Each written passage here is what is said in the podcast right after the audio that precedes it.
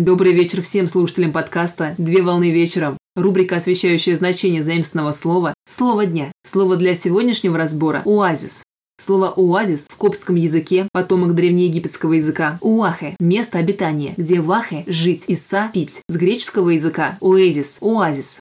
Оазис – это богатое растительное место в пустыне или полупустыне, изолированное от других массивов растительности, как правило, расположенное около естественного водоема. Оазис представляет собой участок растительности в пустыне или в более общем смысле участок в безжизненной среде, на котором есть жизнь. Например, антарктический оазис. Оазисы могут существенно различаться по величине и характеру, от небольших зон до целых городов с сельскохозяйственной деятельностью и промышленностью. Традиционной формой хозяйства, объединяющей многие формы земледелия, является оазисное хозяйство, которое может поддерживать работу нескольких ферм. Оазисы образуются благодаря подземным рекам или водоемам, вода в которых способна достичь поверхности Земли вследствие достаточного собственного давления или при помощи источников, организованных человеком. При этом некоторые оазисы подпитываются исключительно ливнями, как природной стихией. Принято считать, что самым высоким деревом в оазисах является финиковая пальма, которая составляет основной лиственный покров, создающий тень для всех остальных деревьев. Таким образом, в тени могут расти уже персиковые деревья и другие виды деревьев средних размеров.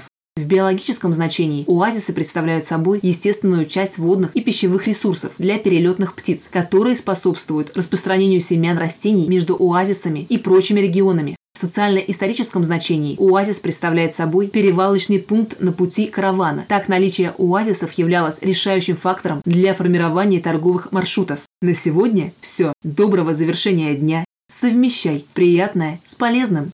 Данный материал подготовлен на основании информации из открытых источников сети интернет с использованием интернет-словаря иностранных слов.